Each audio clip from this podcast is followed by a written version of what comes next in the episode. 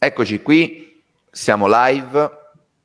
Ciao a tutti, benvenuti a tutti. Aspettiamo come al solito qualche minuto che si popola la live. Questi orari sono sempre un po' così perché io ho scelto le me- mezzogiorno e trenta perché si lamentavano che a luna non li facevo mangiare. Ho detto vabbè, allora facciamo mezz'ora prima che uno abbassa un po' il ritmo magari prima di andare a pranzo. Allora, oggi è una diretta per me molto importante, molto molto importante, spero che insomma ci sarà interazione, ma tanto tutte le dirette noi poi le trasformiamo in podcast e le pubblichiamo su Spotify, quindi chi oggi non potrà seguire questa diretta potrà ascoltarla. Oggi c'è un ospite che io ho conosciuto, ho avuto il piacere, l'onore, la fortuna di conoscere sei anni fa, nel 2014, è Claudio Silvestri, segretario del Sindacato Unitario dei Giornalisti della Campagna, SUG, come, le, su, su, su, come leggete. GC su GC e io sono uh, un iscritto uh, del, de, al sindacato. Il sindacato è partito nel 2014 e oggi ha mille iscritti. Claudio, tu ci tenevi prima a sottolineare iscritti veri, cioè iscritti paganti.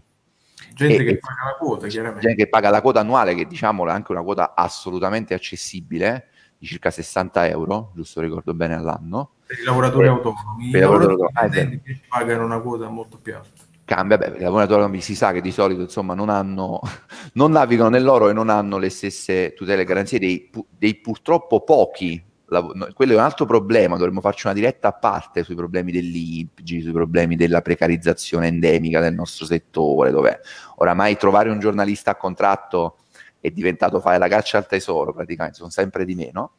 E con Claudio oggi, dicevo, affrontiamo un tema molto molto delicato, vari temi in realtà molto molto delicati, perché ehm, il sindacato fa un lavoro, a mio avviso, ne parlavo ieri con lui, che passa troppo sotto traccia. È un lavoro fondamentale che fa, un lavoro senza il quale, vi dico, io non farei quello che sto facendo, lo dicevo ieri a Claudio, cioè senza anche, sapete, la tranquillità solo psicologica, eh, perché poi per fortuna, diciamo, ci sono per cento diffide arrivano due querele reali, no? Sono quasi tutte in sede civile, poi spieghiamo perché battono molto su questo punto più che su quella penale, più sulla, su, che sulla sede penale, senza la tranquillità di un organismo che ti sostiene e ti supporta nel caso in cui qualcuno tenta di imbavagliarti, il poco giornalismo d'inchiesta che in Italia c'è, ma questo Claudio confermami e, e, e, se, se, se, dico giusto, non è un problema solo italiano, forse è particolarmente italiano, ma io so che anche a livello europeo è un problema che viene sollevato no? dalle sì. associazioni a tutela della stampa. Molto e Claudio, voglio che lo spieghi tu, spiegaci che cos'è uh, una lite temeraria o, come l'abbiamo ribattezzata in Italia, querela bavaglio e perché viene definita così? Sì, noi parliamo di querele e bavaglio, però generalmente appunto intendiamo le, li- le liti temerarie, quindi sia la querela è un fatto penale, eh, sì. poi c'è la, la, denuncia in sede civile e tutte e due rientrano eh, quella che noi sintetizziamo insomma con questa, uh, con questa definizione. La lite temeraria è semplicemente una lite che viene intrapresa da parte eh, di chi viene a suo avviso diffamato sul, sul giornale eh, per eh, frenare un'inchiesta. Che, qual è la caratteristica di questa lite? È che non ha alcun fondamento. Totalmente inventato. Il, il querelante o il denunciante sa benissimo che quella denuncia non porterà a nulla, mm. oppure porterà difficilmente a qualcosa. A qualcosa. Ehm, però la fa lo stesso perché qual è il risultato che ottiene? Il risultato che ottiene è che il giornalista, soprattutto se lavora in un piccolo giornale o se lavora per esempio da solo, da solo autonomamente, come me, sì. come, come, fai tu spesso, ehm, ci penserà due volte per continuare la, la sua inchiesta perché dovrà affrontare anche delle spese che magari per una grande struttura sono minime, ma per, un, per, il singolo giornalista sono altissime. Anche se ti devi difendere, tu devi pagare dei soldi, devi pagare qualche migliaio di euro e non tutti i giornalisti, soprattutto i lavoratori autonomi, hanno la, la capacità e la forza di sostenere queste spese. Certo, certo. Il, il, livello, tu facevi accenno a un problema eh, che secondo me è fondamentale, cioè che è proprio la precarietà del sì. lavoro Esatto, esatto, esatto. Se i, i, redditi sono bassi e la, la, stragrande maggioranza dei lavoratori autonomi è sotto la soglia dei 5.000 euro annuali, quindi nulla. nulla. Parliamo di nulla. Assolutamente ridicola, che quasi non può definire eh, esatto, una professione. Una, no? una professione. Cioè 5.000 all'anno, certo. È evidente certo. che se un giornalista che guadagna così poco si trova di fronte a una singola denuncia, anche temeraria, ci penserà due volte. Eppure, eppure la, eh, il giornalismo d'inchiesta, il giornalismo quello là fondamentale per la democrazia del nostro paese, viene spesso fatto proprio da, eh, da questi giornalisti, giornalisti che lavorano in territori piccolissimi, piccolissimi. Molto locali, iperlocalizzati. Il singolo quartiere, il piccolo comune.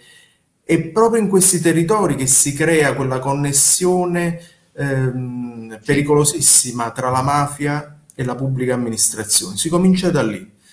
E i giornalisti che lavorano in quel territorio e che intercettano quei, quei legami e che li denunciano e che si espongono e si mettono a rischio sono proprio il bersaglio più semplice, ma sono allo stesso tempo eh, un elemento fondamentale di quella catena eh, straordinaria che è rappresentata dalla, eh, appunto dal sistema dell'informazione, dalla libertà di stampa, che garantisce proprio l'esistenza della democrazia di un paese. Tra l'altro un appunto, Claudio, anche un giornalista, e vi assicuro che in Italia i liberi professionisti che arrivano a queste cifre, io non so se esistono, se ci sono, che guadagna 100 euro, 100 euro l'anno, quindi ci sono, ci sono però non sono certo la maggioranza, sono una piccola minoranza, ma anche un giornalista che fa inchieste e che guadagna queste cifre, se deve pagare personalmente 20-30 mila euro l'anno, 10 mila euro l'anno, che sono praticamente quasi soldi buttati perché anche se tu hai ragione poi c'è una condanna, in ogni caso devi aspettare i tempi, quindi devi anticiparli, quindi ti serve comunque una specie di tesoretto che ti rimette da parte, perché devi iniziare a anticipare.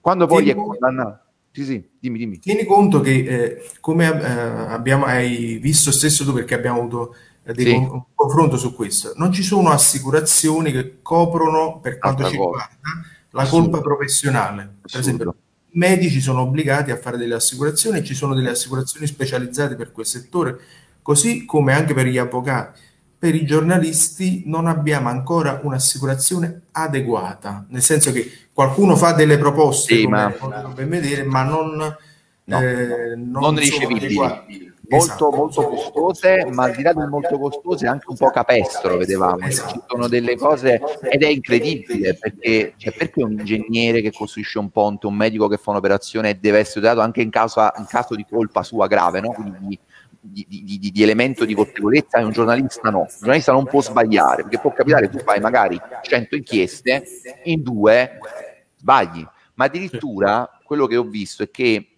non si tutela neanche appunto l'anticipo di spese legali per delle reti temerarie. Quindi quando io non ho sbagliato, io non ho neanche commesso un errore, quindi non ho fatto uno sbaglio, ho fatto bene il mio lavoro, ma c'è chi mi rompe le scatole e io purtroppo appunto vado dal sindacato che si sobbarca le spese, perché ricordiamoci che non è che il sindacato non paga le spese legali, il sindacato le paga le spese legali.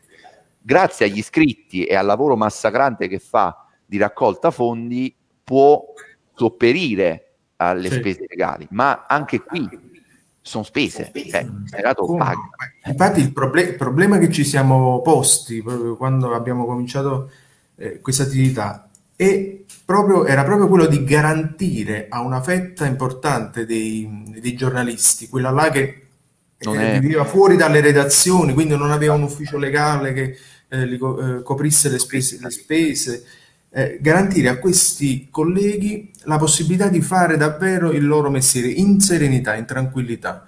Se un collega riesce, un giornalista riesce a fare a denunciare il malaffare in un, un singolo quartiere, in un, un piccolo sì. comune, di avere la possibilità di farlo. E allora abbiamo detto, visto che non ci sono i giornali che coprono le spese di questi, eh, di questi giornalisti, lo facciamo noi. E abbiamo aperto un ufficio, uh, uno sportello antiquerele, l'abbiamo chiamato così anche se si occupa eh, dei civili, anche del civile. Eh, il, eh, Ora, eh, avere questa, questa copertura da... A, Scusate, mi scuso Riccardo, senti, mi sentite ancora l'eco? Ditemi solo se mi sentite ancora l'eco, dovrei aver risolto. Scusami Claudio, eh, prosegui pure, stavi dicendo lo sportello antiquerel.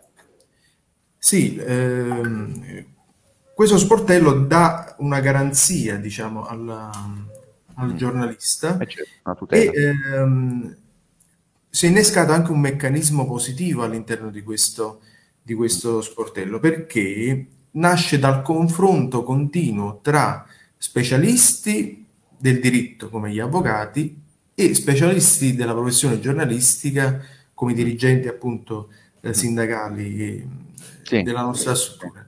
Quindi è proprio da questo confronto che nascono poi ehm, i nostri successi poi a livello legale, perché eh, succede anche questo, che la maggior parte degli avvocati non, non conoscono la nostra materia che è complessa sì, ed è sì. diversa eh, dalle altre, insomma, per eh, affrontare in maniera eh, solida alcune, alcune denunce, alcune cause di per diffamazione, altre. Bisogna, bisogna, bisogna, conoscere bene anche il funzionamento delle redazioni, il funzionamento di un giornale. E... Cose come di critiche di cronaca, Claudio, perdonami se ti troppo, che noi diamo per scontate che si sappiano, ma io molti giornalisti che mi scrivono le diffide penso che o non hanno mai sentito parlare di questa roba o fanno finta esatto, di non esatto. saperne parlare. Però mentre chi ti attacca può far finta di non sapere cosa sia il diritto di cronaca e il diritto di critica, chi ti difende lo deve conoscere molto bene. Esatto. E l'esperienza che ho avuto con voi è molto positiva. Eh, scusa, io ti interrompo anche perché volevo leggere un commento interessante che è già arrivato da David Colantoni, che tra l'altro scrive per, sul mio giornale. Eh, David scrive: Ricordiamo New York Times versus USA, eh, vinta da, eh, scusa, lui, lui diceva per il Pentagon Papers eh, la Corte Costituzionale disse, attribuendo la vittoria alla stampa, deve lavorare per gli elettori e non per gli eletti, che può sembrare una roba che dice, certo, è ovvio, sì, certo, è ovvio in linea teorica, ma poi in linea anche che c'è una cosa che prima mi sono segnato importante, quando tu parlavi di chi lavora a livello locale, magari contro le mafie, il malaffare, contro le mafie che sono commissionate con l'imprenditoria, che minacciare di morte un giornalista ovviamente può essere controproducente. Nel 2020 non è come negli anni 80, negli anni 90 c'è una eco molto maggiore quando un giornalista viene minacciato di morte realmente, quindi potrebbe essere controproducente. Riempirlo di querele invece è una cosa molto, molto più subdola, più perché subdola, fa meno notizia, fa meno notizia, ma intanto io ti inizio a riempire di querele e tu devi anticipare 2, 3, 4 mila euro a, ca- a, causa. La cosa meravigliosa che voi avete fatto, secondo me, il, il lavoro veramente eccezionale che avete fatto, è stato anche quello di coordinamento interregionale ed è come dicono i marketers, case history. Io ho avuto una uh, querela su Bologna e su Bologna, giustamente il segreto della campagna dice sì, io i giornalisti ce li ho qui, ma non preoccuparti perché così come noi seguiamo i tuoi colleghi da Milano, da Roma, da Emilia Romagna, che hanno cause intentate al Tribunale di Napoli o di Santa Maria, diamo i nostri avvocati all'esposizione, Bologna ha fatto lo stesso e non mi ha messo in mano uno qualunque, sono, sono seguito da uno studio storico, studio lauto, specializzato chiaramente, specializzato in quello perché, che... Diciamo, eh, il sindacato dei giornalisti che è unico e unitario da più di cento anni, che è una federazione, la della federazione nazionale della stampa, certo. È una federazione di sindacati regionali. Ah, spieghiamo, sì, spieghiamo quindi, questa, questa ehm, quindi non è c'è un sindacato nazionale che ha delle diramazioni, sono dei sindacati regionali che si mettono insieme e costituiscono un sindacato eh, nazionale. E questo sindacato nazionale rappresenta una rete importantissima per, per i colleghi. Questo eh, dovrebbe, si dovrebbe appunto sapere eh, di più, ma lo possono testimoniare soprattutto i colleghi che come te hanno avuto delle esperienze, quelli là che hanno avuto dei problemi sul posto di lavoro, perché alla fine si viene a certo. contatto col sindacato soprattutto quando uno ha un problema, ma in realtà dovrebbe, questo rapporto dovrebbe avvenire eh, anche prima. Comunque, grazie a questa rete che è solida sul territorio e che ehm, eh, diciamo è supportata dall'esperienza di decenni e decenni di, eh, di, lavoro. di, lavoro. noi riusciamo a seguire tutti e seguiamo proprio tutti, anche quelli che non sono eh, giornalisti. Noi ci siamo costituiti parte civili in processi che, eh, su giornalisti eh, sì. non erano iscritti all'ordine, però per noi lo sono sono stati ammazzati sul campo e ci siamo uh, costituiti e la nostra Costituzione parte civile è stata ammessa perché il lavoro preziosissimo che hanno fatto uh, questi, queste persone eh, rappresenta un valore per, um, per, la libertà di stampa. Certo. Anche no. se non erano giornalisti iscritti all'ordine, su questo esatto. siete assolutamente... Cioè se un blogger domani fa un'inchiesta fatta bene, scomoda e chiede mm. aiuto, di sicuro il sindacato non gli chiude la porta in faccia. Assolutamente, perché il, il valore fondamentale che noi eh, vogliamo difendere è quello sancito dall'articolo 21 della, della Costituzione. c'è, e... c'è una domanda, scusami Claudio, ti posso interrompere, sì. di Claudio Michelizza, tuo omonimo, Claudio, nome, eh, che è di bufale.net, immagino tu conoscerai bufale.net, in realtà, eh, in realtà bella, bella, nota e corposa, fa, fa, anche tante visite, fa anche un ottimo lavoro di banking e, e Claudio scrive, io gestisco bufale appunto, le minacce leali, legali sono all'ordine del giorno, lui pure come me ci ha fatto il callo, i pezzi non sono attaccabili perché controllati prima da civilisti e penalisti, lui ha appunto chi lo, lo, supporta su questo. Perché se non hai nulla su cui aggrapparti e sai che verrà archiviata, come mai procedono gli avvocati invece di dire al cliente non denunciarlo? Perdi. Beh, Claudio, per quello che abbiamo detto fin qua. perché... Esatto, esatto. No, perché eh, in realtà in, mo- in, molti casi loro ottengono il risultato, come dicevo, eh, io non, non, tutti hanno la possibilità di, eh, di affrontare una causa, quindi se no, eh, voglio eh, sopravvivere con il, i pochi soldi che guadagno, alla fine posso anche rinunciare a, a proseguire nella mia inchiesta. Quindi la, la, sua minaccia basta e avanza per farmi cancellare il, l'articolo dal sito.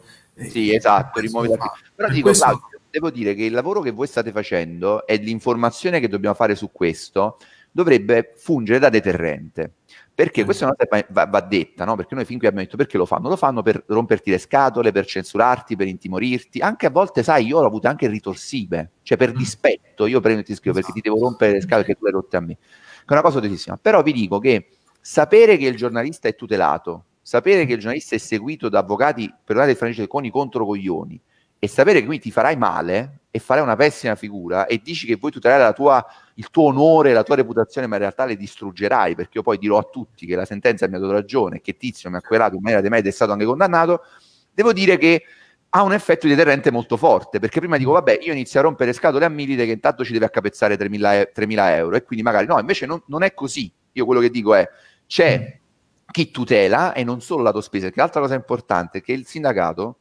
questo ci tengo a dirlo perché l'avvocato De Martino l'altra volta me lo ha sottolineato, ha detto guarda che il sindacato non ti paga solo il legale, cioè tutte le, cioè io non, non ho cacciato un euro, cioè neanche i 150 euro, 300 euro che voglio dire, non è che mi, che, che mi fermerebbero, però sai, uniti potrebbero comunque essere una rottura di scatole, il Senato copre al 100% e non è soltanto una questione di coprire le spese, che è una parte importante, è una questione, come diciamo Claudio, di come ti segue, cioè che tu ti senti sicuro e sei seguito da avvocati che sono specializzati in questo tipo sì. di cause, sanno come impostare una memoria difensiva per contestare la diffamazione. Quindi, Claudio, rispondiamo alla tua domanda, lo fanno perché ti devono rompere le scatole e perché sono poco probabilmente informati sul, su come poi succe- su cosa succede. Io vi do, vi do due dati, dati proprio al, al, volo sull'ossigeno dell'informazione. Delle querele non archiviate, questi sono dati del 2018, 2007, quindi sono 2700, soltanto 287 hanno portato a condanna, questo parlano del penale, ovvero il 10%. A livello in generale, invece, solo il 3% delle querele ha prodotto una condanna. Quindi, se vediamo tutte le querele, tra quelle temerarie e quereli, quindi vuol dire, Claudio, che è chiaro che in questo paese non c'è un problema di diffamazione, perché se ci fosse, cioè se noi no, avessimo... Il problema è tutto quello che succede tra la, la no. querela e la sentenza, perché la sentenza. non arrivano neanche alla fine perché eh, lo scopo si ottiene durante questo, tutto il procedimento. Quindi... Bravo la trafila, anche, guardate, anche lo stress psicologico, senti gli avvocati, perdici il tempo, raccogli i materiali. Cioè... No, ma ci sono, ci sono, colleghi che hanno ricevuto centinaia di, di querele, eh, colleghi che sono sotto scorta, come Federica Angeli. Federica Angeli il con, fa il conto preciso di ogni querela che, le, che viene archiviata. Lei, eh, lei, è costretta a vivere sotto scorta armata eh, perché ha svelato eh, quello che nessuno voleva, voleva dire, cioè che a Roma esisteva la mafia, che a Ostia, che era il territorio dove lei vive, dove eh, lavora, c'era un clan potentissimo che controllava eh, che cercava di controllare quasi tutto. Insomma, sul, ma sul oggi querelano piuttosto che, cioè leggi l'armata, ma querelano più che avrà avuto Loro, minacce. È un molto pericoloso che minaccia, intimidisce, eh, lei ne ha ricevute parecchie e, che poi denuncia. denuncia. Corretto correggimi se il problema delle querele temerarie c'è soprattutto su chi probabilmente non ha un problema di reputazione da difendere, no? Perché se tu hai veramente mh, una reputazione da difendere, paradossalmente, questo ne parlavo sempre l'avvocato De Martino, no? mi diceva eh, la maggioranza delle liti temerarie, cioè tutte praticamente, sono di gente che non ha una reputazione da difendere, che se anche se perde non gliene frega niente. Quindi parliamo di ma- malavitosi, non è che al malavitoso gliene frega del suo personal branding online, voglio dire, politici che pure si perdono, ma si Infatti è soprattutto la politica, e non a caso è la politica che affossa i tentativi di riforma, poi ne parleremo, sì. per cercare di dare un argine, perché purtroppo è chi si occupa di politica e di mafia soprattutto che ha questi problemi. Con le aziende è limitato, non dico che sia inesistente, ma è limitato, perché le aziende hanno comunque un'attenzione alla propria reputazione e quindi magari ah, diciamo prima... che le aziende hanno altro da fare nel senso che loro esatto, vabbè, ha parlato devono, male. devono pensare a, a, a, fare, a, fare, e intervengono solo quando si sentono effettivamente danneggiati non, non è quello il loro obiettivo. Anche Mentre... lì Claire con report. Poi alla fine vedi basta anche semplicemente che passa del tempo purtroppo sembra brutta la gente spesso dimentica la gente agevolmente dimentica. Quindi la tua azienda c'è una tendenza minore a utilizzare questo strumento. Di solito lo si utilizza quando si ritiene veramente di aver subito una diffamazione. Sì. Questo dicono i dati, cioè il, la stragrande maggioranza dei temerari arrivano da politici, politici collegati alla camorra o aziende collegate alla, alla mafia, collegate alla mafia. È quello il problema principale ed è lì che bisogna sensibilizzare, secondo me, molto di più l'opinione pubblica, perché guadagni due lire, subisci minacce, becchi querele, ma uno perché dovrebbe fare il giornalista? Pare quasi che devi essere masochista per fare il giornalista d'inchiesta in ambito politico oggi, perché eh, ricevi, cioè, è solo fango quello che devi, che devi contrastare. Per fortuna ci sono sempre tan- eh, più giovani che vogliono fare i giornalisti, che lo fanno, che hanno la possibilità soprattutto di farlo, perché fino a 20 anni fa era molto più complicato, nel senso che se non entravi in un giornale non, non potevi fare questo mestiere. Adesso se sei bravo a utilizzare gli strumenti che vengono sì, forniti dalla tecnologia digitale, riesci anche a far um, decollare un, il tuo giornale. Dopo un sito, certo, certo, certo, in autonomia. E questa è una bellissima forma di disintermediazione dell'informazione, no? Che ha questo, effettivamente... Questo è eh, diciamo, è un aspetto importante delle nuove tecnologie. Io non condivido eh, l'elemento della disintermediazione perché nel momento in cui c'è un giornalista questo non, non esiste. E eh. eh secondo me è fondamentale che ci sia eh, tra il fatto e la cronaca del fatto un giornalista il, ehm, diciamo, l'illusione della disintermediazione oppure la spinta verso la disintermediazione. E chiunque, dici tu, chiunque può fare. Di solito, di solito arriva da quei partiti eh, populisti che vorrebbero cancellare appunto un elemento fondamentale mm. della, molto, del, del sistema democratico che appunto eh, la stampa oppure i sindacati, eh, comunque i corpi intermedi in generale. Nel momento in cui io ho un rapporto diretto eh, con, con eh, diciamo, il cittadino eh, secondo quello che dicono secondo, sì, sì, no, un'informazione diretta e più completa. In realtà, in realtà manca un elemento fondamentale in questo rapporto che è la critica perché se tu stai prendendo in giro il cittadino, il cittadino non lo saprà mai perché appunto non c'è nessuna mediazione tra quello che dici, tra le sciocchezze, tra virgolette, dire, certo. E, ehm, e, e, il cittadino. Su questo Purtroppo... Claudio io sono pienamente d'accordo con te. Parlavo di disintermediazione, ma mediata da un professionista, nel senso che oggi, ecco, io che sono giornalista professionista o un altro giornalista pubblicista, può non scrivere per un grande gruppo editoriale e avere comunque un suo pubblico anche vasto e questo secondo me è un grandissimo passo avanti che si è fatto cioè mentre prima tu o stavi su un giornale diciamo sì, sì. Però quello sai... anche seppure piccolo quello comunque è un giornale quindi è un giornale certo è, fa parte del pluralismo svolge la sua funzione nel, esatto, è il pluralismo dell'informazione anche perché quello che dico l'indipendenza totale 100% quella diciamo ecco un po' gentista no? in realtà mm-hmm. non esiste perché anche in buona fede io, io Germano tu Claudio chiunque Travaglio abbiamo degli amici persone con cui abbiamo avuto relazioni, ripeto, non per forza di business.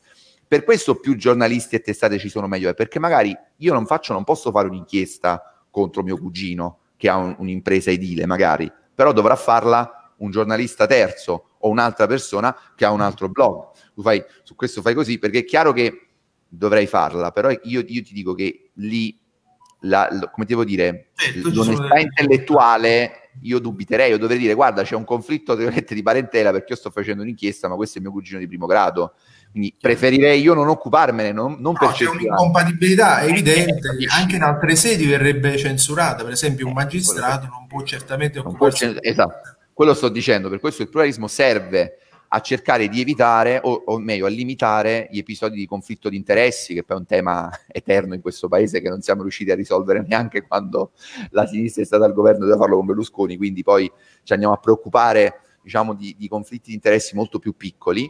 Ah, questo, eh, guarda, questo è il conflitto di interessi, è uno dei temi fondamentali che eh, garantiscono la libertà di informazione. In Italia non è regolato eh, nel, modo, nel modo giusto, ci vorrebbe una legge sul conflitto di interessi che garantisce eh, che riuscisse ma perché non siamo riusciti ancora ad avere una legge? È una domanda se pure retorica, ma perché un tuo parere? Perché non ci siamo e ci guarda, noi, noi non solo non siamo riusciti a ottenere quella legge, non siamo riusciti a ottenere una legge sulle liti temerarie, non siamo riusciti a ottenere una legge sul carcere per i giornalisti, su questo magari ritorniamo perché... Sì, se poi parliamone ora, ecco, perché il sindacato, voi vi siete mossi proprio in prima linea per aprire questo non, non, siamo riusciti a ottenere tutte queste cose, anzi a queste si aggiungono altri attacchi alla stampa, proprio perché non c'è l'interesse della politica ad avere una stampa realmente libera. L'Italia si trova nella classifica di Reporter senza frontiere sempre in posizioni molto basse insieme ad alcuni paesi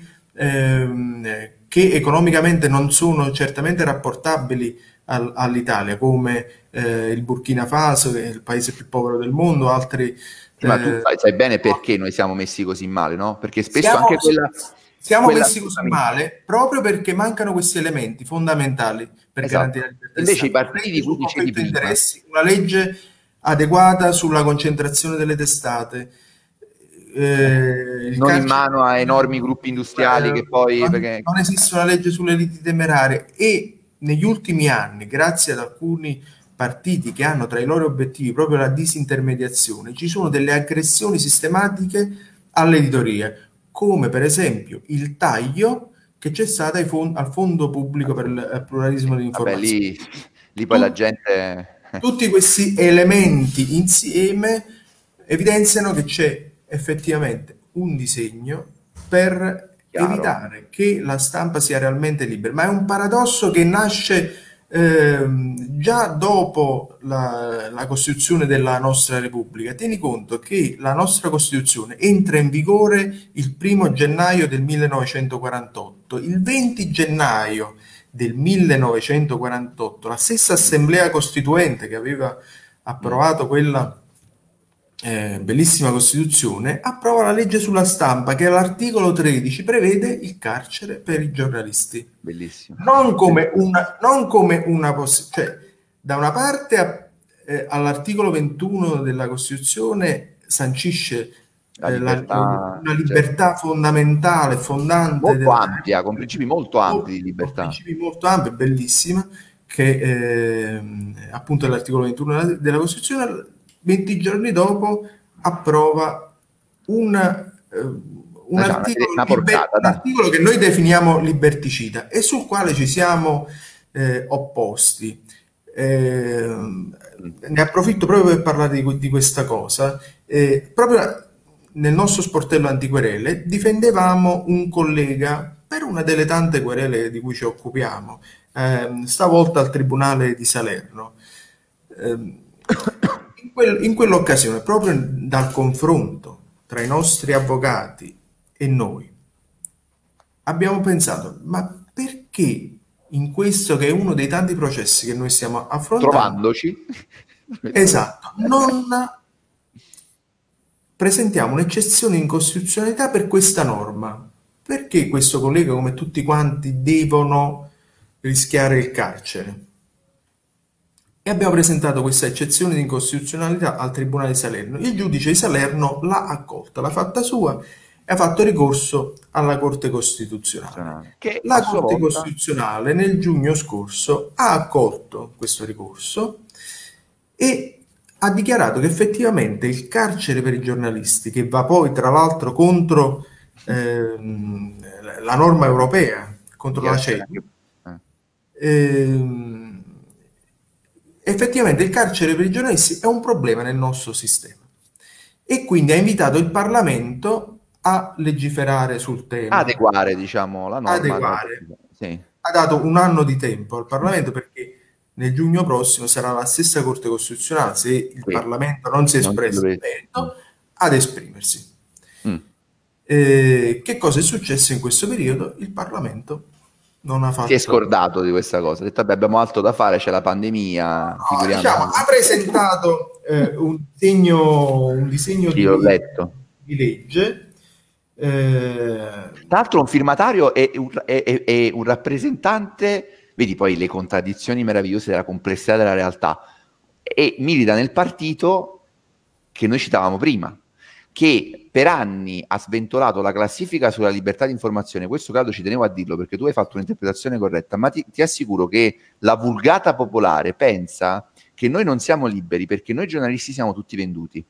Mm. Cioè, questo il messaggio che si è fatto passare è: in Italia non c'è libertà di stampa perché i giornalisti si vendono, perché sono tutti marchettari a soldo del potere. In realtà, quella classifica non dice questo, dice l'esatto contrario. Dice: i giornalisti italiani vorrebbero anche essere liberi, ma le condizioni ambientali in Italia per esserlo non ci sono.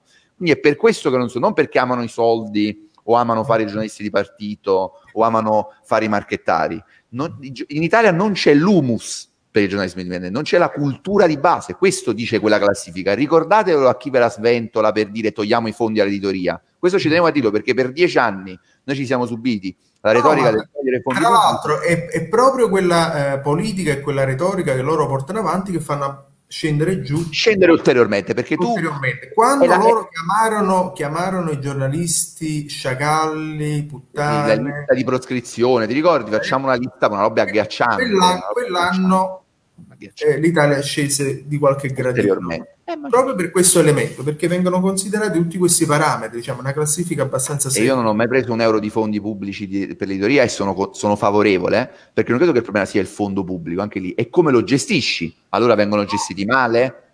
Guarda eh, sai perché i fondi pubblici innanzitutto quando sono stati tagliati questi fondi pubblici io ho partecipato a, ad alcune di quelle riunioni quando sono stati tagliati questi fondi pubblici chi li ha tagliati non sapeva esattamente neanche quanti fondi pubblici gli altri paesi destinavano alla stampa. Ah sì, altra vulgata, solo in Italia ci sono. No, no, no, fu, fu l'allora so, eh, sottosegretario Crimi, che, pro, che, fu il promotore di questa cosa, in una riunione alla quale c'eravamo, c'erano anche alcuni rappresentanti mm. dei giornalisti, sì, sì. Eh, presentò uno studio che, che, fece il suo dipartimento su sua commissione dopo che lui aveva già approvato okay.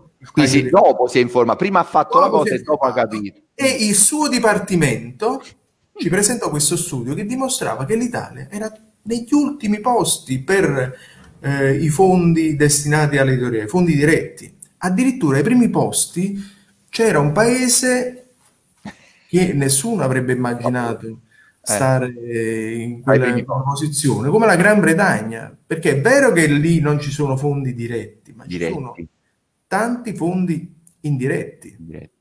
Certo, perché ah, ragazzi, se l'editoria diventa una questione privata dove va avanti chi vende di più, poi diventa, perdonatevi ogni tanto Claudio sul francese, un puttanaio che abbiamo già, già, che già vediamo, dove vince il clickbaiting, dove vincono i banner, dove vince la pubblicità, dove vincono i pubblicazionali, dove a questo punto tu mi togli i fondi pubblici, quindi è, il mio non è più un bene pubblico, benissimo, allora me lo gestisco come dico io, non ho più vincoli per eh, i miei dipendenti assunti, per i giornalisti assunti, è roba mia, sono un industriale, mi apro il giornale, la, la, la, l'informazione è in mano agli industriali in mano ai, ai, industriali che poi fanno i politici. Quindi c'è questo, questo cortocircuito clamoroso di giornalisti che lavorano per uno che al contempo, e ogni riferimento al Silvio Berlusconi è puramente casuale, che, che, al contempo lavorano per uno che è un grossissimo industriale, quindi che ha tanti interessi, ok? In, diciamo tra di loro connessi e in più è stato presidente del Consiglio. Cioè, e voi poi dite che il problema dell'Italia sono i fondi pubblici di teoria. Il problema dell'Italia è che ci sono pochi fondi pubblici di teoria e che quindi arriva un milionario e dice io mi compro due giornali, i giornali faccio scrivere che io sono un figo e il mio avversario politico fa schifo E quello è un tipo di giornalismo che ovviamente, sono d'accordo, credo Claudio sei d'accordo anche tu, è un tipo di giornalismo che fa male al paese fa male all'idea che dei giornalisti hanno le persone. Guarda, il giornalismo in Italia si salva proprio perché eh, anche nelle aziende mm, eh, do, eh, gestite Dove, da persone cui, per, per, le quali il conflitto di interesse è un problema, ci sono, ci sono, grandi professionisti che eh, ehm, fanno riferimento soprattutto alla loro coscienza e alla loro, alla loro professione. Infatti nessuno può dire che eh, alcuni giornali sono Ehm, non, non, non, dicano la verità, insomma, non facciano il loro mestiere. Il problema è che in Italia eh, l'editoria, diciamo quella nazionale, è in mano a 4-5 gruppi. Esatto, questo, questo una grossa concentrazione, una grossa concentrazione, un oligopolio, un oligopolio di, di, testate. La, ehm, l'informazione eh, locale, che poi alla fine è quella destinataria dei fondi diretti. Ed è la base, eh, Claudio, perdonami, eh, di formazione, la palestra della classe giornalistica. esatto, esatto. È rappresentata da delle cooperative di giornalisti, quindi da imprese no profit. No profit. No profit. Sì, non. Non, non imprenditore, gli imprenditori non sono destinati a dei fondi diretti. Questo anche fondi... va chiarito, perché vedi Fabio scrive, prendevano contemporaneamente soldi privati e pubblici, scrive Fabio. Non è proprio no, così. Non è, non non è, è proprio così. Esatto non, Però... può essere, non, può essere, così. Tra l'altro la norma è cambiata nel tempo proprio perché c'erano effettivamente Dai, non possiamo dei, negare esatto. dei, dei, problemi, c'erano effettivamente dei problemi, però nel, eh, nel, 2012 la norma è cambiata, è diventata molto rigida, poi è ricambiata eh, con maglie sempre più strette, quindi è veramente difficile. Diceva Antonella, diamoli ai giornalisti, è una figata l'idea, però è, è un po' complicato da fare a livello pratico esatto, eh, no, darli direttamente ai giornalisti. I fondi vanno dati ai giornali. Poi c'è un secondo motivo che è strutturale, perché l'Italia ha bisogno di giornali finanziati pubblicamente. In realtà in, in, in America adesso è in corso una campagna nella quale anche i grandi giornali stanno chiedendo interventi pubblici diretti sull'editoria. In America, ecco, in America è la parte del liberalismo totale, certo, certo, assoluto, certo. perché c'è una necessità fondamentale che è quella di garantire una libertà di informazione ad ampio spettro.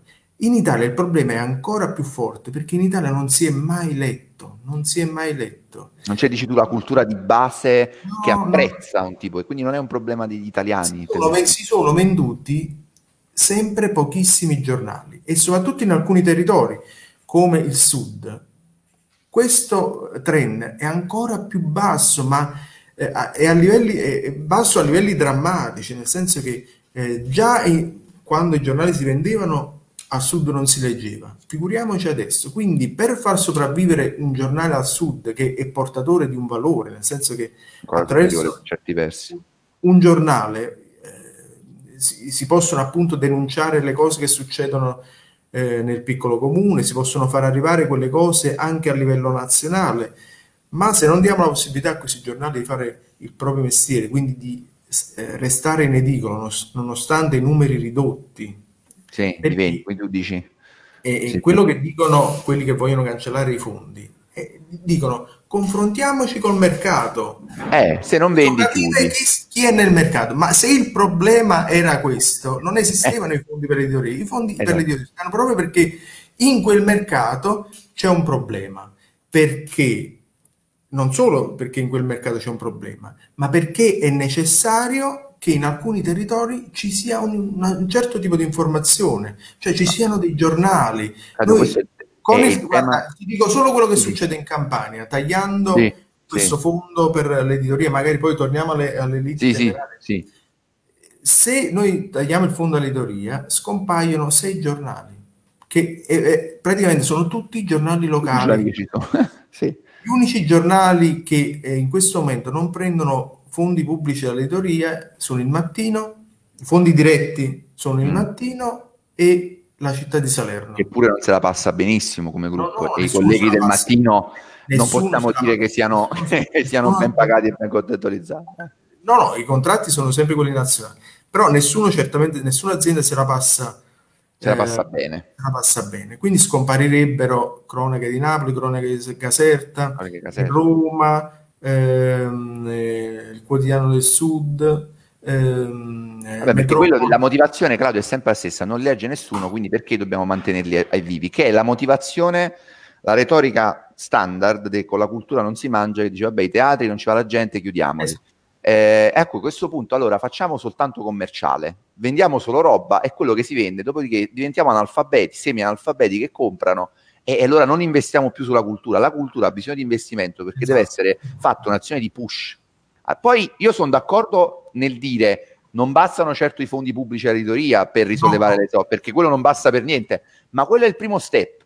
Se togli quel primo step, non puoi fare gli altri. Allora la battaglia reale, se si avesse a cuore la cultura, la democrazia, il pluralismo dell'informazione, la libertà imperfetta, che ragazzi parleremo sempre di sistemi imperfetti dove ci saranno stronzi, furbi, truffatori, ci sarà sempre, però questa retorica del purismo, no? dove dire allora, visto che un medico ha sbagliato a fare diagnosi, allora andiamo dagli sciamani, visto che un giornale ha rubato fondi pubblici, allora tagliamo i fondi pubblici a tutti i giornali, visto che c'erano realtà locali pessime di editori finiti in galera, allora tutte le realtà locali fanno schifo questo modo di buttare il bambino con l'acqua sporca ci porta ad annegare nell'acqua sporca, poi non ci sono più bambini e c'è soltanto acqua sporca nella quale sguazziamo. Perché? Proprio perché, quindi la retorica dovrebbe essere facciamo di più dei fondi pubblici.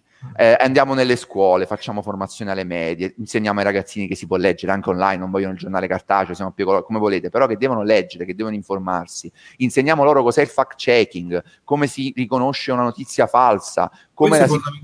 Cioè, queste sono cose che io già faccio nelle scuole d'anni, in maniera totalmente isolata e, e randomica, spottistica, ma il governo in realtà dovrebbe dire ok, investiamo di più, non solo facciamo nascere nuovi giornali, invece di non fa- questo in un mondo bellissimo, ma non solo non facciamo morire quelli che ci sono, ma facciamone nascere di nuovi. Anzi, un giovane che a 20 anni vuole lanciare un suo giornale, cazzo, incentiviamolo, invece di dare soldi soltanto a chi vuole fare start-up innovative, e io sono nel campo, e chi vuole venderci software, eh, tool, cellulari, va benissimo. Però non, non, non esiste soltanto questo esiste tutto il resto, che è fondamentale. I fondi diamoli anche a chi vuole fare editoria innovativa. Io ho avuto una startup innovativa, Claudio, che è Young, dal 2012 non, non sono riuscito a raccogliere un euro, perché la gente dice, sì, ok, che vedi, fa informazione, inchieste. Sì, ma non ci guadagni con questa storia. Allora sì, io non ci voglio guadagnare, io non voglio avere l'ossessione che ci devo guadagnare. Io devo stare in pari, devo avere un modello di business che sia sostenibile, devo poter pagare chi lavora per me, perché io sto, sto, sto dando un servizio pubblico sì. che serve alla gente. E sono d'accordo con, con, l'approccio no profit, tant'è che io sto cercando di lanciare anche un'associazione di fact checking che deve essere no profit, così la gente non ti rompe le pelotas sulla questione dei soldi. Allora, però ripeto, per questo c'è bisogno di un sostegno, perché se mandiamo tutto, se lasciamo tutto nelle mani del privato, poi c'è l'imprenditore di turno che si fa il suo blog, il suo sito, anche il suo giornale. Poi, Claudio, sappiamo ci sono i comitati di redazione, regole deontologiche, ci sono degli strumenti giuridici e deontologici che in realtà, almeno in teoria, dovrebbero evitare i conflitti di interessi, no? Cioè anche se il mio eh, editore, il proprietario del mio giornale è un ricco imprenditore, in linea teorica io potrei anche far uscire un'inchiesta contro di lui. Che poi nella pratica, direttore del giornale, non ci prendiamo in giro, dai, su questo siamo, siamo navigati tutti e due, lo faccia, è un altro paio di maniche, no? Per questo vi dico, in realtà ci vorrebbero più editori realmente indipendenti e svincolati da certe realtà, no? Perché io non penso che non facciamo nomi, ma un grande imprenditore edile che possiede tre giornali gli esce in prima pagina sui suoi giornali coinvolto e non credo che questo succederà mai in Italia. Quindi è inutile che ci illudiamo e ci prendiamo in giro. C'è un conflitto di interessi e c'è un bavaglio interno e capisco anche i cittadini che magari non si fidano tanto dell'informazione, no? Ma infatti sono, sono anni che noi chiediamo di, eh, di, approvare per legge lo statuto delle imprese editoriali. Quindi le... Fabio dice non esistono editori puri. Questo è vero, è un problema italiano. Questo è un problema, problema enorme. Problema enorme. Sì. Eh, ma è il, nostro, è il nostro problema, perché se ci fossero stati in Italia imprenditori puri, avremmo avuto dei giornali che invece di pensare agli ammortizzatori sociali, ai prepensionamenti, ai tagli del personale, avrebbero pensato a come far volare le, le proprie imprese. Invece eh, più che imprenditori abbiamo avuto di fronte dei prenditori. Che... Dei prenditori. Io dico sempre, quando faccio i corsi di formazione, tutti applaudono, che gli editori italiani sono probabilmente i peggiori imprenditori che abbiamo in assoluto, perché è gente che pian- i chiani e fotti, appena c'è una crisi, ah, prepensioniamo, anche se non c'è, prepensioniamo. Eh... Diciamo che le, alla fine le vittime di tutte queste crisi sono sempre i giornalisti. Alla fine, l'ultima fila. Devo dire che le critiche ci sono anche all'FNSI e tu lo sai, eh, sulla questione, insomma, sulla, sulla questione dei, del minimo, del compenso minimo, tutte le iniziative che sono fatte, ma oggettivamente è difficilissimo muoversi in questo contesto, perché come dicevamo prima, no? sul pluralismo ci sono cinque gruppi grossi. Mm. Nel momento in cui si crea un oligopolio, scardinare quell'oligopolio, che di fatto è un po' che ti dice, sai, o ti mangi la, fine- la minestra o ti butti alla no, finestra. Ma guarda, la questione dei compensi minimi è, deve essere regolata eh, per legge. Il eh, tavolo sull'equo compenso è ripartito. Speriamo che, che, che vada... Resti un tavolo. Esatto, che non resti un tavolo, che finalmente si arrivi a questa cosa sulla quale stiamo spingendo ormai da, da anni. Insomma. Però vedi, quando c'è commissione, no? grossi editori che hanno amici in politica, in Parlamento affossano i provvedimenti oppure o si scordano di discuterli, no? la, la legge sulla... cioè non prendiamoci anche qui, non prendiamoci in giro, la legge sulle uh, liti temerarie che noi non riusciamo, no? si porta ma poi si va sempre ad annacquare mille cose, no, pensiamo questo paletto, però ma non si fa perché c'è una commissione fortissima di politici che, non, che, usano questa formula e che hanno il terrore di non poterla usare più. Io cazzo, se, se devo mettere 50.000 euro di cauzione e non poi corrimi dietro, perché l'altro problema è questo, no? che a me non costa praticamente nulla fare una, costa poco fare una lite temeraria. No, nulla, non costa nulla. Se sono Ma ricco e potente. Il problema è proprio quello che dici tu, Germano. Il, eh, queste leggi vengono presentate ad ogni legislatura, ma poi restano nel cassetto. In questa legislatura, primo De Nicola, 5 Nicola, 5, 5 stelle, ah, diciamolo, onore al merito, 5 Stelle. Ha presentato un progetto di legge di un articolo sulle liti temerarie. Questo progetto di legge prevedeva semplicemente che chi innesca una, una lite temeraria, se viene dimostrato appunto che questa era una lite temeraria, mette su un fondo il 50% di quello che aveva chiesto al giornalista. Esatto. Poi c'è stato un dibattito molto acceso, questo 50% è diventato il 50%. Eh? Sì. Alla fine questa legge è tornata in un cassetto. Altra, altro disegno di legge è quello sulla diffamazione, diffamazione, che doveva prevedere appunto poi la, l'alternativa al carcere. Anche su quello assurdo. Anche quel, quel, disegno di legge che io eh, e anche la, federa- eh, insomma, la Federazione della Stampa, insieme anche a quella degli editori, ritiene eh, irricevibile, insomma una, una, vera e propria minaccia per la libertà di stampa. Però comunque era un disegno di legge che andava discusso, si poteva modificare. Un sacco quello... di commenti abbiamo, Claudio scusami, eh, ma abbiamo sì. un sacco di commenti, gente vuole partecipare anche con commenti interessanti. Qui dice c'è anche la questione, anche se qui andiamo un po' oltre eh, il, il, tema che la pubblicità, i grandi quotidiani sono infestati da banner truffa, Claudio ti confermo, proprio banner che riportano a truffe, cioè a scam, bitcoin, sì. sulla stampa, il Corriere, Repubblica, ma questa è una roba che riguarda i circuiti di advertising e magari esatto. l'editore è, cioè, difficile non, non lo sa neanche o dice vabbè mi paga bene non si fa il problema perché è un grande editore e quindi è difficile io che controllo uno per uno rifiuto questo tipo di pubblicità e non la faccio proprio però questa è un'altra roba ancora che è un altro tema che dovremmo affrontare su un altro tavolo. Questo è tutto un settore che andrebbe eh, regolarizzato. Riformato e regolamentato, sì. Riformato, e sul quale invece non si interviene in alcun modo, nel senso che adesso c'è un dominio assoluto sì. di, di quelli che vengono chiamati over the top uno dei eh. quali è quello sul quale stiamo trasmettendo questa... È vero, eh, è vero, è vero. Io questo è un tema che ho affrontato spesso, no? Eh, Google, Facebook, che hanno sostituito e hanno dato, devo dire, anche, vedi, degli strumenti, magari a uno come me, io non avrei mai avuto questo tipo di strumento qua perché non avrei mai potuto lavorare però è anche vero che tu, come tutti i giornalisti italiani, lavorano gratuitamente per Facebook. Sì, sì. Poi Facebook dice sì, ti diamo gli spicci con gli AMP, ti facciamo lavorare, però devi fare dei numeri enormi. Uh-huh. Il punto però, Claudio, è sempre lo stesso, che dato che lo stipendio medio dei, dei giornalisti autonomi, e lo dicevamo prima, è di 5.000 euro l'anno e quindi praticamente è uno stipendio inesistente, molti dicono, vabbè, sai che sì, lavoro gratis per Facebook, però almeno ho l'ego, eh, diciamo, della, della visibilità stessa scelta si fa anche quando uno scrive gratis sui giornali o per due lire, dice vabbè io la mia firma esce, ti dico in, in, in onestà in pubblico, io l'ho sempre detto, io ho lavorato per il Corriere del Mezzogiorno, per l'online, quando avevo 25 anni, eh, prima, la prima notizia in, in home page, intervista al direttore marketing Italia di Ikea, non mi hanno mai dato un euro e me lo dicevano in chiaro, Claudio, per questo quando poi sento eco compenso, me, perdonami un po' perché ho subito per sei anni queste cose e poi mi sono rotto le scatole perché io non posso andare a elemosinare 5 euro a pezzo un editore tradizionale. Andate a, a cagare, me lo faccio da solo, lavoro a questo punto a progetti miei e lavoro con le aziende, a progetti verticalizzati e tematici con le aziende. Ma se avessi potuto lavorare per un editore puro, ma credo che qualunque giornalista sceglierebbe di lavorare per un editore puro, penso qualunque vero giornalista sceglie È chiaro che un editore puro um, avrebbe tutto l'interesse di avere nella sua squadra giornalisti capaci e che... Eh, esatto. appassionati, liberi, che esatto. devono fare il loro lavoro. Non potrebbe fare, non potrebbe fare a meno di, di pagarli. Di pagarli. Invece a me non mi pagavano perché io scrivo online e quindi dice, vabbè, tu scrivi online, addirittura i video, ricordo, sai come ti pagavano i video? Quindi tu dovevi, dovevi andare là, tagliarlo, montarlo, a parte le competenze, ti davano 25 euro lordi, ma solo se ne facevi almeno 10, se ne facevi 8 non ti pagavo. Cioè, eh, delle robe assurde, capito? Dice, vabbè, io a 24 anni uscivo, ero contento, la mia firma sotto, però già dopo sei mesi ho detto sì, la firma sotto bella, dico che scrivo per quel mezzogiorno, ma io gli so, cioè, mi devi pagare, io questo lavoro lo faccio come professionista. No, Quindi, è chiaro che se, se dobbiamo difendere il, la professione giornalistica si, non si può prescindere da questa battaglia, anche perché i lavoratori autonomi, no, non è più come una volta, i lavoratori autonomi sono esatto. il 65%. La maggioranza eh, aumentano sempre di più. Aumentano sempre di più, perché non vogliono assumere più gli editori, nessuno assume esatto. più.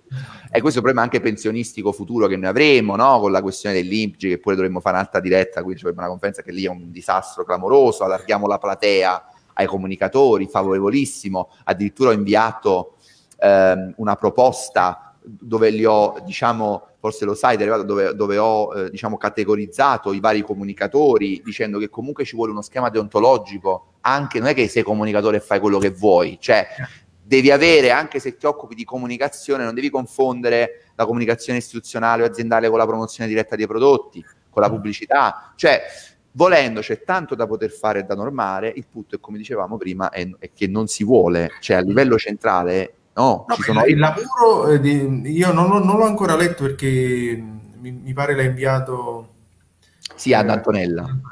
Sì. E, però lei mi ha detto che lo dobbiamo leggere insieme. Sì, sì, ma, ehm, mi ha detto alcune cose e il fatto di cercare di inquadrare alcune figure che adesso non sono ancora nella nostra sì. non sono ancora considerate nel nostro ambito invece cercare di eh, inquadrare, definirle, definirle quali, definire quali sono i nuovi aspetti del giornalismo e cosa fanno. Perché, è fondamentale, perché noi siamo noi...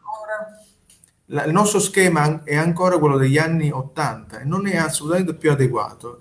È necessario fare un passo avanti importante Ma... e un passo importante anche per la sopravvivenza della categoria. Della categoria, certo. Ma se ci pensi, no, lo youtuber che fa i reportage in giro per il mondo, che fa le dirette e fa approfondimento, ma scusatemi, ma cos'è se non un mm. giornalista moderno? E se tu non gli dai delle regole deontologiche, lo youtuber fa, ah, mi hanno regalato questo telefono della Samsung, compralo col mio link di affiliazione. E lì, ovviamente, io giustamente vengo radiato se faccio cose del genere, ma se tu normi una cosa del genere, dici, ok, tu sei youtuber, sei un divulgatore, devi dire che quello è un messaggio promozionale, devi dire che stai facendo pubblicità e che quindi sei in conflitto di interessi, questa è una cosa che per me, io sono per la chiarezza, cioè lo dico, dico ragazzi, sto, sto non, io, non, io, non, io, giornalista, dico le nuove leve, che magari non gli puoi dare una, i limiti che abbiamo noi senza garantirgli nient'altro, perché se no YouTube dice scusa sti cazzi, io resto, resto come sono e faccio come voglio. Quindi vedete, è anche un sistema di contrappesi giusti, di dare una dignità professionale, dire guarda che tu sei un professionista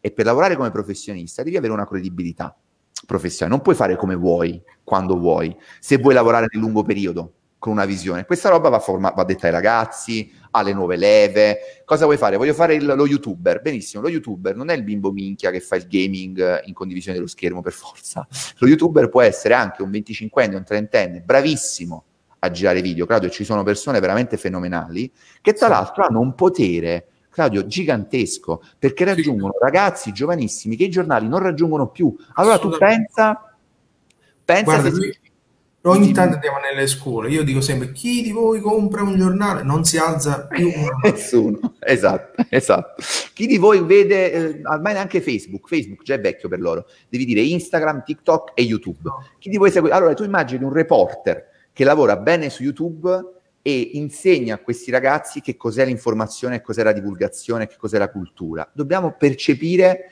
e concepire nuovi canali, non possiamo dire eh, la gente non legge più. Io non credo che dicendo la gente non legge più, la gente no, a leggere. Cioè, la gente legge più, capiamo come fare per farla tornare a leggere e per farla interessare a determinate tematiche, come quelle che noi abbiamo affrontato oggi. Sono contento, c'è stata molta partecipazione io non sono riuscito a leggere tutti i commenti, ce ne sono una trentina, metà della gente che vota si ferma almeno nei formati digitali ai titoloni sensazionalistici, che a volte nei casi più gravi dicono anche il contrario, questo è un altro grave problema. Sempre però ragazzi, dovuto a quello che Claudio diceva prima, quando tu dici facciamo fare al mercato, Tana libera tutti, solo mercato, solo pubblicità, vince questo schifo purtroppo, perché il giornale deve fare i soldi, è, è una questione di, di, di, numero di click, di, di roba tabellare, cioè io devo fare tot click al, al giorno e li faccio con questa gente qua. E mi diceva David Colantoni che lui lavora, come diceva, lavora qua, dice organizziamo una conferenza nazionale della stampa. David, Claudio ti potrà dire che ce ne sono state e che sono difficili anche da organizzare, da tenere, e i temi sul tavolo sono tanti. Sicuramente, secondo me, una conferenza seria che prenda in analisi le novità introdotte dal digitale, che ormai Claudio non sono più novità da 5-6 anni almeno, se non da 10, che Facebook sì. No, ma un, un, confronto su questo è essenziale, non, non, lo, non lo, dobbiamo assolutamente ignorare, insomma, 70% su che ci dobbiamo concentrare, anzi, è proprio su questa base, sul fatto che dobbiamo individuare le nuove figure professionali che si affacciano nella professione, diciamo, 2.0, 3.0, non so come la vogliamo chiamare. Quanti punti zero vogliamo dare, sì. Quanti eh, punti zero. Quanti... Sì. Però... Eh, che poi precludono a una riforma vera e propria anche del nostro ordine professionale. Giusto, giusto. Se, se, non c'è quella, poi a catena non, eh, non ci sì. può essere tutto il resto. Allora, noi eh, siamo in chiusura, anche perché penso che Claudio voglia andare a pranzo anche lui, è l'1.30, e noi più o meno dura un'ora la diretta. Eh, è importante fare un recap sul tema principale di questa diretta, perché poi con piacere, vedi, stimolati anche da, da chi ci ha letto, ci siamo un po' allargati to- comunque a temi che sono sempre connessi alla libertà e alla qualità. Io direi, per lasciarci, eh, dimmi ovviamente lascio a te anche spazio per un ulteriore intervento di chiusura, la prima cosa che deve fare la stampa, che devono fare i giornalisti, è fare autocritica e chiedersi noi qualitativamente che cosa offriamo al pubblico per farci leggere. Uno. Due, i sindacati, e voi già fate un ottimo lavoro a tutela dei giornalisti che fanno inchiesta, è importante, hai detto bene prima, io avevo clamorosamente dimenticato di sottolineare questa, questa differenza, voi tutelate soprattutto i non contrattualizzati, perché sono i non contrattualizzati che di base sono soli e non hanno un supporto. Fermo restando che il problema ci può essere anche nelle redazioni, perché se la redazione di un giornale riceve centinaia di querele l'anno, in ogni caso ha delle spese. Esatto, quindi sradicare la cultura della rite temeraria e far capire che non serve a niente, cioè che è, anzi è controproducente. Questo lo si fa con una cultura forte, dove anche il pubblico condanna, quindi a livello proprio collettivo c'è una condanna unanime della rite temeraria, che è una roba indegna, e poi eh, ripartire da questo per ridefinire il ruolo oggi dell'informazione dei giornalisti e capire quali sono le nuove figure, ma non alla, alla Caciara, alla Carlona, cioè definirle dando Molto un regolamento deontologico a queste figure e dicendo chi fa cosa e perché viene definito così. Cioè, perché sei, un digital, perché, sei, perché sei un advertiser manager, perché sei un content manager, perché sei uno youtuber. Definirle con l'aiuto di tecnici che già lo fanno e che già sanno di, di cosa parliamo. Intanto ci applaudono per la, per la diretta.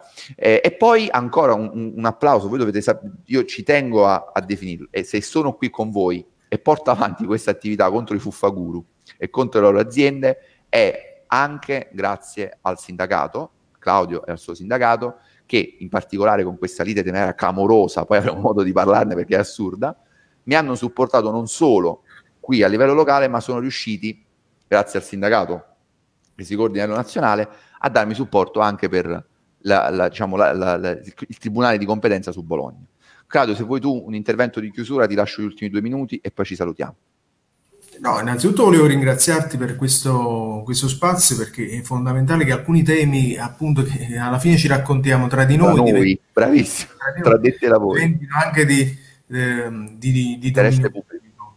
Mi interessa moltissimo il tema della definizione dei, diciamo, dei giornalisti del, eh, del digitale, dei comunicatori del digitale.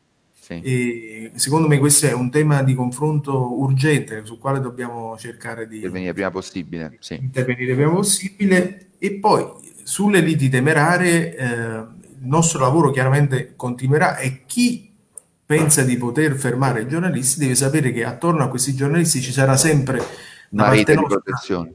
Una scorta vera e propria, una scorta mediatica che eh, li difenderà e li renderà ancora più forti. Più forti, Infatti certo. Noi invitiamo tutti i colleghi a non arrendersi, a non arretrare di un passo. E a non spaventarsi per una diffida una querela perché si affrontano, si affrontano. Si affrontano e alle, uh, alle loro spalle ci saremo comunque Chiudo con un messaggio di David che dice coinvolgere la cultura, gli scrittori e gli editori letterari, non restare nel recinto geografico della sola stampa. Io penso che Claudio sia, si sia dimostrato molto inclusivo nel suo discorso. No, no, ma quello che dice David è fondamentale perché quello che manca, secondo me, eh, è anche questo, è il coinvolgimento. Noi non ci dobbiamo considerare una corporazione, tra l'altro l'ho detto anche prima.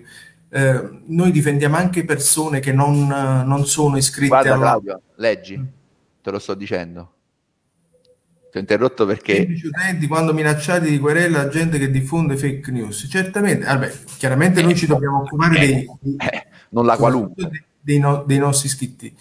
Eh, però, eh, come abbiamo fatto, come abbiamo dimostrato di, aver, eh, di fare eh, in più occasioni, difendiamo anche quelle persone che rappresentano un valore fondamentale per la libertà di stampa. Per esempio, in Campania eh, c'è Marilena Natale che non è iscritta all'ordine dei giornalisti, ma di fatto eh, vive sotto, è costretta a vivere sotto scorta, ma sono anni che denuncia in un territorio pericolosissimo come quello dell'Aversano, terra di Camorra, denuncia il malaffare, fa nomi e cognomi di persone che, eh, sì, che dominano sì. sulla... Hai fatto un esempio anche per rispondere a Frank, non è che chiunque il sindacato prende e lo difende perché ha scritto a uno cialtrone e l'ha, l'ha querelato, si deve diciamo, configurarsi, se Frank Abruzzese apre un blog e fa un'attività continuativa, pregevole, eh, di qualità... No, oppure fa, facciamo un esempio, fa un'inchiesta su esatto.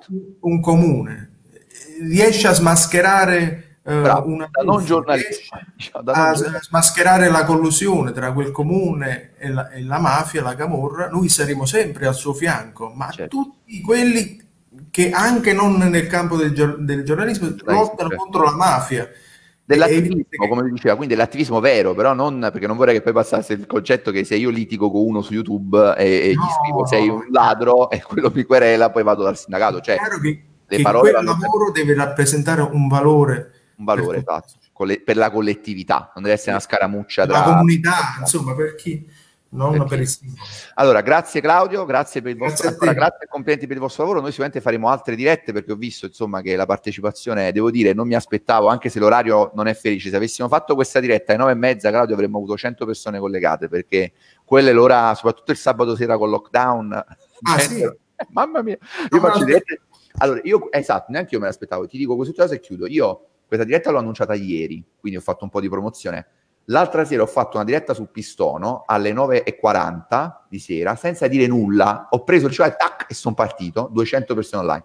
Perché ovviamente è anche un, una questione di orario, questo è un orario un po' particolare. Poi il tema è molto verticale. Comunque, grazie ancora Claudio per essere stato qui con noi, grazie ai nostri ascoltatori e commentatori. Ci vediamo alla prossima, buon pranzo a tutti.